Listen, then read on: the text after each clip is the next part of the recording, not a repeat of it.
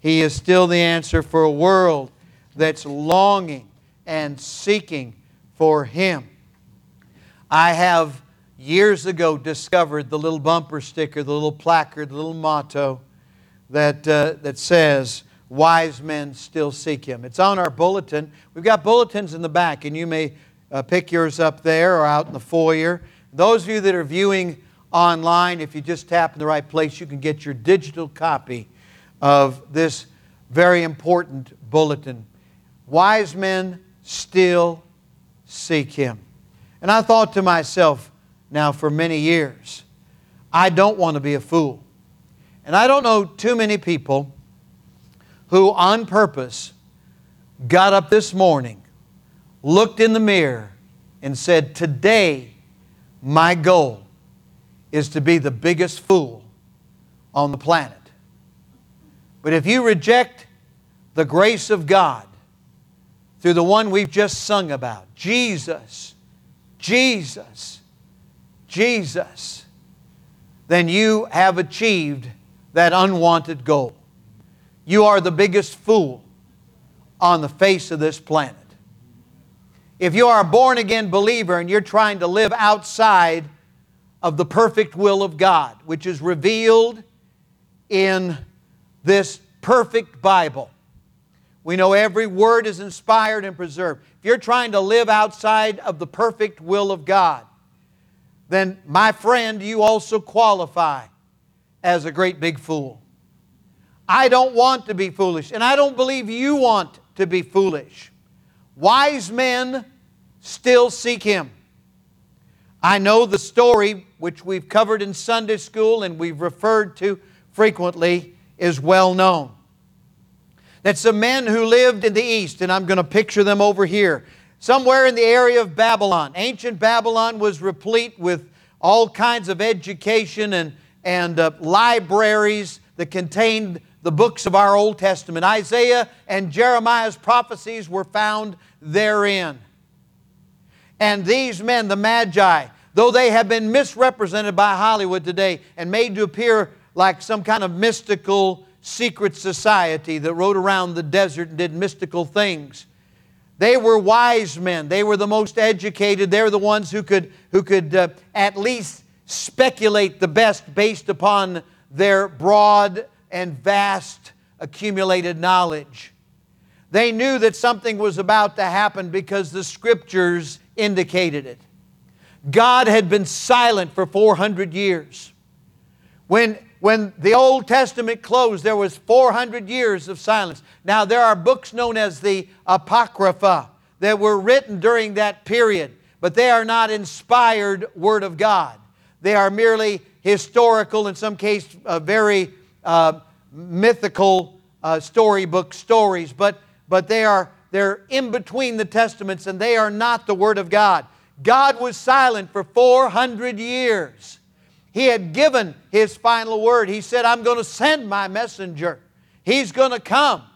He had spoken through the prophets and through Isaiah, who said that He is going to come. He is going to come. Jesus is coming. And we know, praise God, that Jesus did come. As Paul said in Galatians chapter 4, in the fullness of the time, they were looking and longing for him to come. And he came according to the scriptures. Over 300 prophecies. And he fulfilled these prophecies when he came the first time. And that which has not yet been fulfilled, his second advent, will be fulfilled when he comes again. Come back tonight or view tonight, and I'm preaching Jesus is coming again. He came the first time and He's coming again. He kept His promise the first time. He'll keep that promise and He's coming again. We have nothing to worry about. We have nothing to fear. Are you listening to me? We don't have to fear. We don't have to worry because faith and perfect faith and perfect love and perfect hope takes care of the fear problem. I'm glad that I've got that faith that's founded on the Word of God. And it just depends if you trust and if you're standing upon the truth of the Word of God. Praise God! I'm in His hand. He's got me right there. He's got me right there. I understand people have concerns. You're a human being, you've got concerns. And I understand that people wonder what's going to happen next. Just stay focused on who's got it all under control. Keep your eye on Jesus. Come on. Keep your eye on Jesus. Are you listening to me on YouTube and Facebook? Keep your eye on Jesus. And the good news those magi, those men in the east, among their many, many studies were the stars. They saw something so unusual. It wasn't the confluence of Saturn and Jupiter and Venus, but it was something special God put up there. And they, they knew that they needed to follow that star. And they followed that star for a long time and through many harrowing places with a great amount of gold. That caravan made its way to Jerusalem and then were directed by the Old Testament prophecy of Micah, Micah 5 2, in Bethlehem of Judea. And they came and they found not the infant Jesus in the stable, but now the young child Jesus, the toddler perhaps, in the house. And it says, after they had been to Jerusalem and they had asked, Where is he that's born King of the Jews? We've come to worship him in Matthew chapter 2. Chief priests got together and huddled with Herod and said, It's going to be in Bethlehem. They went on to, to Bethlehem with these words ringing in their ear from Herod, wicked Herod, the Edomite. Wicked Herod, who did not love the Jews, who did not love Jesus, who even killed off his own family so they wouldn't take the throne from him. Jealous Herod, who represents everything evil and wicked in this world and is, and is a type of the devil himself. He said, Oh, come back and give me word and tell me where he is so I can come and worship him myself. He didn't worship anybody but himself. He was a deceiver. God warned those, those magi not to go back that way. But I want you to see, they, they, they heard the king, they departed. Verse 9. Matthew chapter 2. And lo, the star which they saw in the east went before them. This is not a natural thing, this is a supernatural thing. It went before them. Who in the Old Testament had a fire in the night that led them? God's people. And God prepared something in the sky. I don't know if it looked like a star, but it was, it was that bright thing in the sky that led them. It was prepared by God. It moved and stopped just like in the Old Testament. I'm not sure of this. I'm only saying it could be the very Shekinah glory of God Himself may have been burning brightly in the sky. Because after all, everything that's holy and good and godly leads us one place it leads us to Jesus. It is not our hope in universal brotherhood. It is not our hope in good works, the golden rule, the Ten Commandments. It is our faith and total dependence then, now, and always upon the Son of God, God the Son, Jesus Christ. He is God in a body. He's the one that's brought us through 2020. He's the one that gave us this wonderful Christmas. He's the one that's going to see us through, and unless He takes us home between now and New Year's, He's going to bring us through New Year's and He's going to give us a brand new year and 2021. I don't know about tomorrow, but I know who holds my hand. I know who's in charge. And I acknowledge Him. I acknowledge Him. Some of our friends and loved ones have gone home to be with Jesus this year. And maybe we'll be going home soon too. Like the singer John Stallings wrote, there's a whole lot of people going home. Amen. A lot of folks going home. And I don't know exactly what's on the other side, but heaven's better than this. And I don't know exactly what they're doing and saying up there, but it's better than what's down here. And in the meantime, we keep our eye on the Lord Jesus Christ, and He leads us by faith day by day. If He led the wise men and brought them to Himself, then He'll lead you. If you've never come to God through Christ, you can come to God through Christ. You can be led of the Spirit of God to that new birth experience. You can be born again. You can know for sure you're on your way to heaven. It's not just going through a prayer, though people have been saved that way. It's not just saying some words, though people have prayed some words to receive Christ. It's believing on the Lord Jesus Christ. It's rolling yourself over on Jesus Christ. It's putting your trust and dependence in Jesus Christ. I'm talking about the one who came from heaven who is God. I'm talking about the one who never sinned himself. I'm talking about the one who gave himself as the Lamb of God on the cross of Calvary. I'm talking about the one who said, Father, forgive them for they know not what they do. I'm talking about the one who dismissed his spirit. I'm talking about the one they took down off the cross and they put in a borrowed tomb. I'm talking about the one, even though they sealed that tomb after three days and three nights, the stone was rolled away and he moved out of that place. He didn't need to stay there, and he rose from the dead. He walked among men for 40 days, was seen of them, and then he ascended to the right hand of the Father, where he's ever making intercession for you and for me. I'm talking about that Jesus. I'm talking about my King Jesus. I'm talking about the one who is in charge, the Lord Jesus Christ. There's just something about that name if you haven't come to him. Today is your opportunity. Believe on the Lord Jesus Christ, and thou shalt be saved. His work was finished, it's done, it's completed. And all he does now in his continuing ministry is make intercessions for you and me. That's it. Don't be foolish. Say, well, preacher, I didn't get up this morning and say I, I want to be the biggest fool. Then don't be him. Don't be her. Determined by the grace of God, I'm not going to be a fool. I am not going to be foolish. I'm going to follow just like the Magi followed. I'm going to follow just like the Bible says. That's what wise people do. And please notice, they followed that star till it came and stood over where the young child was. And when they saw the star, they rejoiced with exceeding great joy. And when they were coming to the house, they saw the young child. Young child now, with Mary, his mother, and fell down and worshiped him.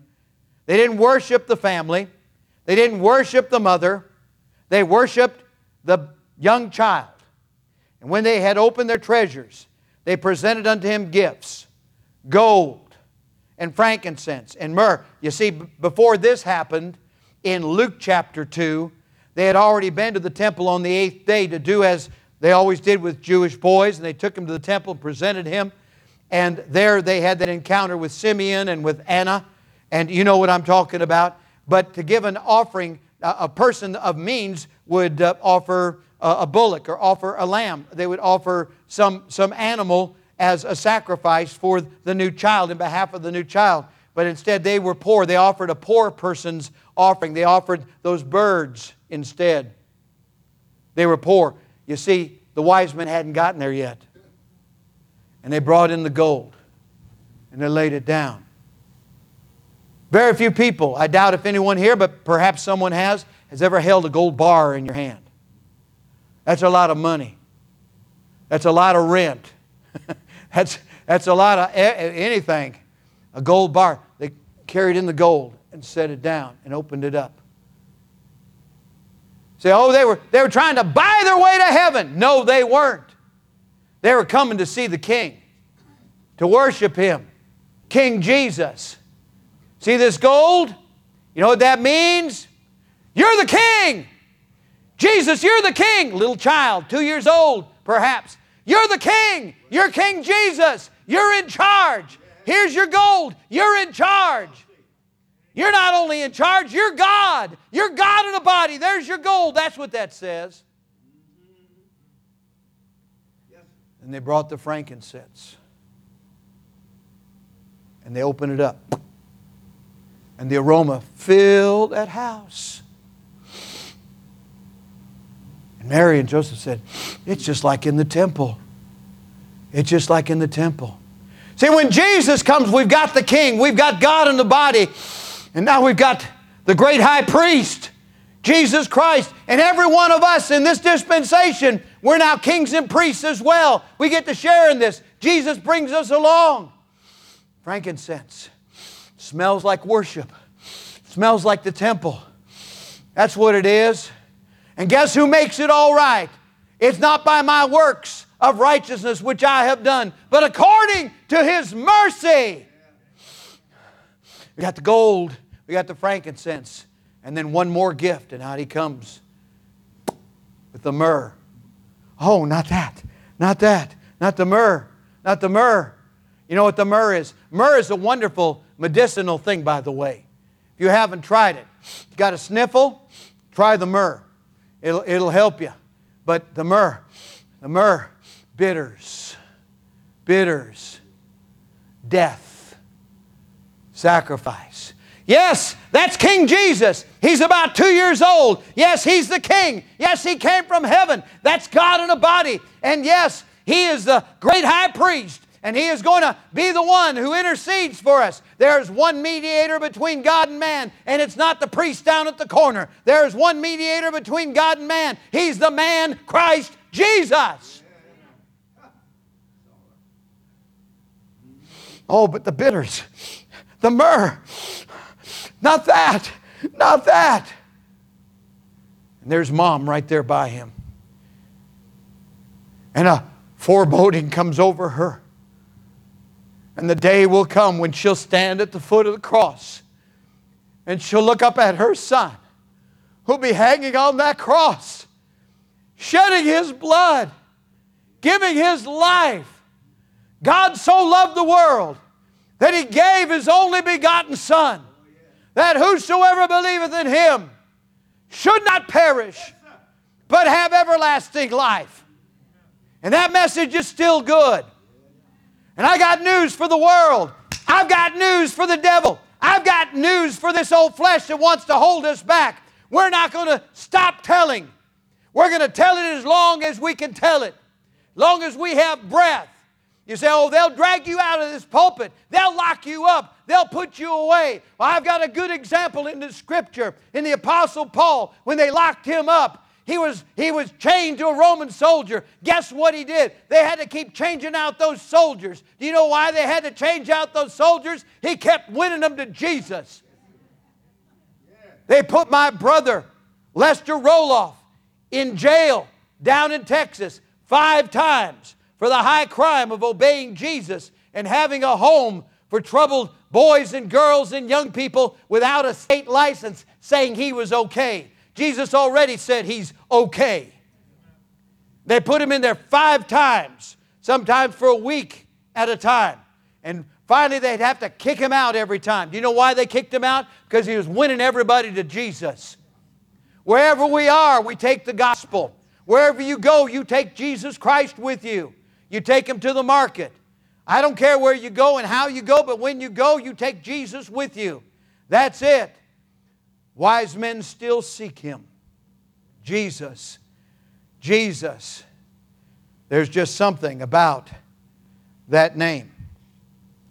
A professing believer ought to want to please the Lord, to allow Him to live through him or her, to live through our life.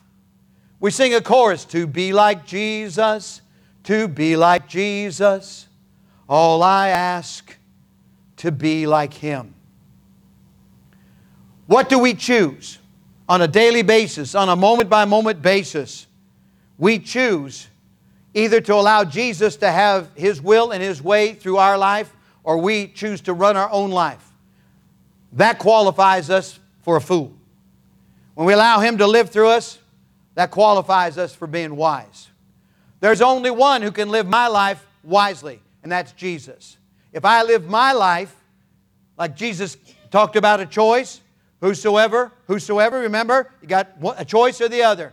I can't live my life unless Jesus lives through me. Otherwise, I live the life of a fool. The choices I make are the choices of a fool. Are you listening to me right now? You got to let Jesus Christ have your heart, save your soul, and then you've got to give him your choices. You got to give him your schedule. You got to give him your relationships. You got to give him your checkbook. You got to give him your life. You got to let him live your life, or guess what? Your life, at least a portion of it, will be lived as a fool. You have a choice right now to say, I'm done with that junk. I'm not going to live the life of a fool. I'm not going to have the choices of a fool. I'm going to let Jesus make choices through me. Ms. Cowman, great devotional writer, wife of a missionary to Japan who passed away and then wrote devotional books. Speaks about the foolishness of common sense. Common sense, if common sense had been followed, the Magi would have never left Babylon. Common sense says we've just got to take care of ourselves and just, just uh, we're not going to we're not going to take that harrowing trip all the way around the Fertile Crescent. We're not going to follow that star. Follow a star. Follow a star. You ever have anybody say, "What? Follow what? Follow what the Bible says? Follow what that Scripture says? Why, you're a fool." Wrong. The person who doesn't follow the Bible is the fool. And Paul said, He's a fool for Christ. I like the sandwich board sign I saw on a fellow on the street because people were mocking him. He had it made up and he said, Ah, yes, I'm a fool for Jesus. And then it says, Whose fool are you? Whose fool are you?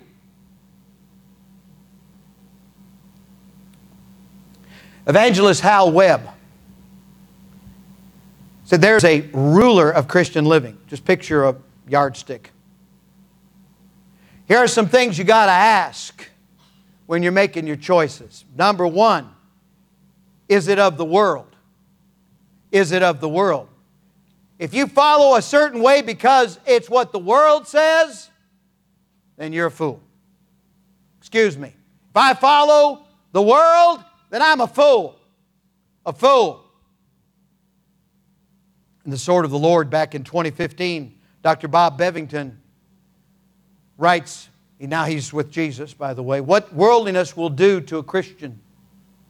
A lot of worldliness is in our churches today. That's true. You know, people say, well, just like the good book says, uh, God helps those who help themselves. That's not in the Bible. That teaching isn't in the Bible. It's just like the good book says uh, cleanliness is next to godliness. That's a good principle, but it's not in the Bible. There are people that think because somebody said it, whether I don't care if it was Shakespeare or somebody on the news, they think it's God's word. That's not God's word. You got to read it for yourself. Someone rightly said the world has become so churchy and the church has become so worldly that we have a hard time distinguishing the difference. Boy, isn't that the truth. Love not the world, neither the things that are in the world. If any man love the world, the love of the Father is not in him. You can't be motivated, driven, directed by this sinful world system that tries to cram you into its mold and make you follow, you know, lockstep with whatever they say. You don't have to make what the world says you've got to make. You don't have to go where the world says you've got to go. You don't have to do what the world says you've got to do. You don't have to say what the world says that you need to say. I'm telling you right now, we get our orders from headquarters, and King Jesus in the New Jerusalem is, is our commander in chief. He's the one who tells us. Ask yourself when you're making your choices you want to be a fool or do you want to be wise? Ask, is it of the world? The love of the world, James, the half brother of Jesus, the first pastor of the church at Jerusalem, you know what he said? The love of the world is spiritual adultery. That's it. Paul wrote to the Colossians, he said, Set your affections on things above, not on things on the earth. We need to get our focus right. I don't want to be a fool. I want to be wise. Number one thing, folks out there, everybody that's here, everybody who'll be viewing or listening to this podcast or whatever, whenever you get this word, I want you to know right now the very first thing you've got to do before you do anything else is get on your knees or sit down or show some kind of respect for God and say, Lord, I'm lost. I can't save myself without you. I need Jesus to come in and thoroughly and radically and completely save me from the inside out. And when you do that, now you're in a position to say, All right, Lord, every single day I want you to live through me. See, He can't live through a lost person, He's not going to do that. But a saved person who humbles and offers himself or herself to God will make wise choices when Jesus is making those choices. Number two, number two, ask this question Will whatever the choice is hurt my body or grieve the Spirit. Your body and my body, according to 1 Corinthians 6 19 and 20, is the temple of the Holy Ghost. My body belongs to Him, it's bought with a price. I'm told in Ephesians chapter 4 and verse 30 to grieve not the Spirit of God. I'm told that when I do things willfully against His purpose for my body, for my life, I grieve, I grieve the Spirit. I know according to Galatians chapter 6, if I sow to the flesh, it's going to bring corruption. And that corruption is going to touch me and touch the lives of those around me, and it's going to be a problem for a lot of people. And I need to get away from that. I need to separate from that. And if I'm a believer, if I claim to be a born again child of God, I need to answer the question affirmatively. Uh, it's not going to hurt my body, it's not going to grieve the Spirit because it's lined up with the perfect will of God.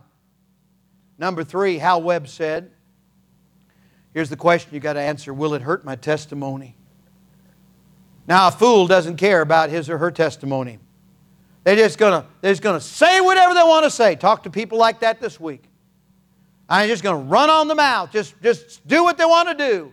Just go ahead and do it. And afterwards, you know, and look around and see how much they busted up and how much they broke and how much you got to get a big bottle of glue to put it back together. People will just run on where their emotions go wild, where their feelings go wild. Their mouth will run, their, their, their things that they say and do, they'll, they'll feel bad about it later on, but they've done some damage. My testimony, people are looking at me. Hey, he said he's a Christian. He said he knows Jesus. He says King Jesus lives in his body and lives in his life, and he's yielded to him. Let's watch and see how he reacts to this situation, how he reacts to that situation. Does he, does he treat it like Jesus would treat it? Do we go where Jesus would go and say it as Jesus would say it? Do we, do we conduct ourselves like Jesus would? My Bible tells me in 1 Thessalonians chapter 5 to abstain from all appearance of evil. If it even looks wrong, if it even seems wrong, whatever I do, I ought to be able to do in the name of the Lord Jesus Christ. I ought to be able to put His stamp of approval on it. If it's doubtful, I should not do it.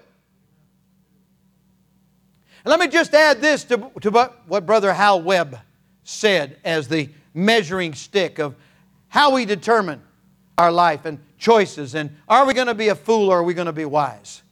Let me add this. Ask yourself this question about whatever it is that you're thinking about or considering. Does it improve my opportunities for winning people for heaven, winning souls to Christ? So I'm going to go to such such an activity. Can you soul win there? I'm going to go and do this and that and the other. Is, is it something you can soul win simultaneously? I, I can't even imagine some places where Christians say they go and even think that they have the opportunity to be a soul winner or witness there. In most cases, they want to be under the radar. This is how they want to be under the radar. They don't want anybody to know they're Christian. When they go to that place or they do that thing or they participate in that activity, they want to be under the radar. Oh, I'm a Christian. You're an under the radar Christian. Proverbs 11:30 says the fruit of the righteous is a tree of life, and he that winneth souls is what? Wise. There it is. Wise.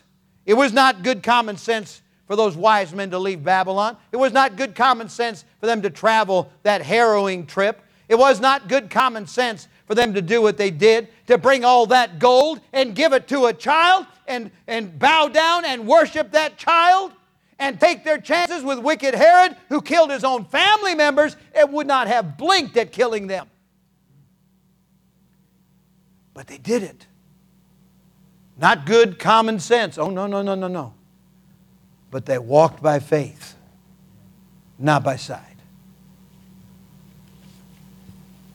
There are a lot of compromising Christians and compromising churches and compromising groups. Say, now, preacher, you're not going to start criticizing people. No, it's not the purpose of this preacher to waste the time of this broadcast just to pick on somebody that might have a great big show, a great big program as a celebrity or big name or whatever.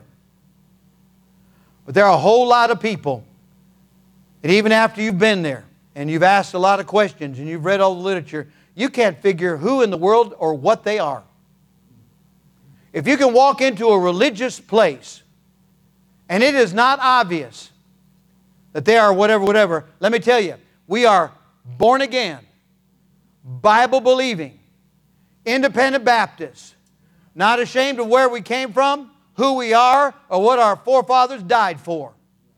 And the fact that anybody can go anywhere in this country and they can promote any kind of religious activity that they want to under heaven. I mean, they can say anything they want to. If they want to worship that pole over there, they can worship that pole. And they have the right to do that, is because there were some Baptists back in Rhode Island in the 1600s who established a pattern that eventually became the pattern for the entire colonies and eventually the United States of America as a brand new nation with the um, amendments to the Constitution, the first 10 amendments, the Bill of Rights. And it was because some Bible believing Baptist said, We know who we believe, we know what we believe, and nobody's going to change us. However, we'll die for your right to be wrong. However, we'll also die for our right to tell you that you're wrong. And that's the kind of Baptist I am. How about that? Did you know that? That's the kind of Baptist we are. Anybody can believe anything they want to. And I'll die for their right to believe anything as long as they don't hurt somebody. By the same token, I will die for the right to tell them that they're wrong and Jesus is still the answer. I am not going to be unambiguous. Say, Preacher, I got to go home and look that up. Please do. Sometimes there's in your face modernism or liberalism, and sometimes there's this under the radar stuff. Under the radar. God help them. Man, I want to set off all the radar detectors. And when I do, they'll see he believes the book from cover to cover. There's a fellow out on the West Coast he says, well, the, the King James Bible's okay for about, uh, except for about four or five glitches. And kind of dryly, I said to him, and Doc, why don't you go get yourself a glitchless Bible? This is a glitchless Bible. There are no mistakes in it. It's the Word of God. My King James Bible, when I squeeze it, out comes the blood of the martyrs. People who gave their lives so that we might have a book that's perfect so our life could be ordered, so that we could be wise men and wise women and wise kids. Amen. I was going to say wise guys, but we don't need any more wise guys. On the way in, by the way, on the way out, you can pick up your latest copy of Acts and Facts by ICR. There's a picture of uh, a pterosaur, like a pterodactyl, a pterosaur. Now, anybody knows anything about cartoons and, and dinosaurs, I'm told, they understand what a pterodactyl is. And it's interesting to me that the world has just come out with this thing that uh, they couldn't figure out where pterodactyls came from, where pterosaurs came from. So they found this two legged dinosaur, and they say about 80 million years ago, that two legged dinosaur grew wings and took off, and guess what? He's a pterosaur. Wrong. God created everything. Jesus Christ spoke everything into existence in six 24 hour days about 6,000 years ago and gave it the appearance of age. You know, about the time these guys are looking around, they're, they're looking for the crater of the meteor that struck the earth that wiped out all the dinosaurs. They're still hunting that. Well, there's all kinds of them. Have you not been in the desert? Have you not been around? You can find lots of craters, lots of places. There's even a lake in California called Crater Lake. Well, of course, that became a crater not because of what struck it, but because of what the volcano that blew out of there. But these people are not wise. Acts and Facts just happened to have an article simultaneously with this new supposed finding by the evolutionists, and it says, it says, pterosaurs didn't have feathers. So dinosaurs didn't become birds. And We've got the scientific evidence there. Now, do you know why these scientists, they go to school a long time. I'm talking about Christian, born again, saved people that are scientists. You know how they can figure these things out? Because they haven't got their brains pickled by the world system. They're not confused by these folks that say, oh, this is education, this is education, this is education. When you take God out of it, Education makes wise devils. When you put Jesus Christ in the middle of it, we understand how everything came to be and why it is the way it is. And the mess we're in, whatever mess you may be thinking of, whatever mess I'm thinking of, there's plenty of mess to go around. That mess is there because all have sinned and come short of the glory of God. That's it. That's it. And we, we don't need more humanist, godless, so called education. We need biblical training. My Bible says, train up a child in the way he should go, and when he is old, he'll not depart from it. We spent 30 plus years in Christian education in our churches previously. We've got kids that are now adults and they've got kids. And every once in a while they'll contact us and say, Preacher, I remember every morning in school you would spend 30 minutes going through the book of Proverbs with us. Every morning. You say, Was that wasted time? No, it wasn't. Because no matter how far they get, no matter where they go, they can still hear my voice. They can still, they memorized large portions. Some of them memorized the entire book of Proverbs. Good idea. Good idea. Thy word have I hid in my heart that I might not sin against thee. From a child thou hast known the holy scriptures that are able to make thee wise unto salvation. There it is. There it is. There is nothing wrong with this nation, with its educational system, or with the world, in fact, that couldn't be solved by a good old fashioned dose of this book. I'm talking about this is wisdom. And I read huh, in the third chapter, the 13th verse of the book of Proverbs, that that man that gets that finds wisdom is happy. I, I run into a lot of unhappy people. Some of them say they're Christians. I don't know. But I'll tell you this wise men still seek him. Thank you, Debbie, for the beautiful uh, the, the lovely decorations and the placard down front says, Wise men still seek him. Our bulletin says, Wise men still seek him. I didn't get up this morning and ask to be a big fool, and neither did you, but let's not be one, amen? Let's bow our heads and close our eyes. Every head bowed, every eye closed, nobody looking. And how many of you today would say, Preacher, something in that message spoke to my heart? Put your hand up high. Let me see it right now. Something spoke to my heart. Amen. Amen. Put your hand down. Now, what are you willing to do with respect to this one who is our wisdom, this one that will help us, that will live through us, live out of our life. Are you willing to surrender all? How many of you that claim to be saved right now will say by lifting your hands, I'm lifting mine. I, I want to surrender every moment of every hour of every day. I want to surrender. Let Jesus live through my life. I want Jesus to make my choices and decisions and order my life. Raise your hand if that's the case. I want Jesus to live through my life and make my choices and make my decisions. Amen. Amen. And then we'll be wise, you see. We'll be seeking Him. Amen. Amen. If you couldn't raise your hand, or if you've not been saved, let me tell you right now, you need to get saved. For whosoever shall call upon the name of the Lord shall be saved. Would you pray from your heart right now? Something like this Dear God, just pray from your heart, Dear God, I admit that I'm a sinner. I admit that I'm a sinner. I deserve to pay for my sins. I deserve to pay for my sins. I believe Jesus died for me. I believe Jesus died for me. Right now, I receive the Lord Jesus Christ into my heart. Right now, I receive the Lord Jesus Christ into my heart as my personal Savior.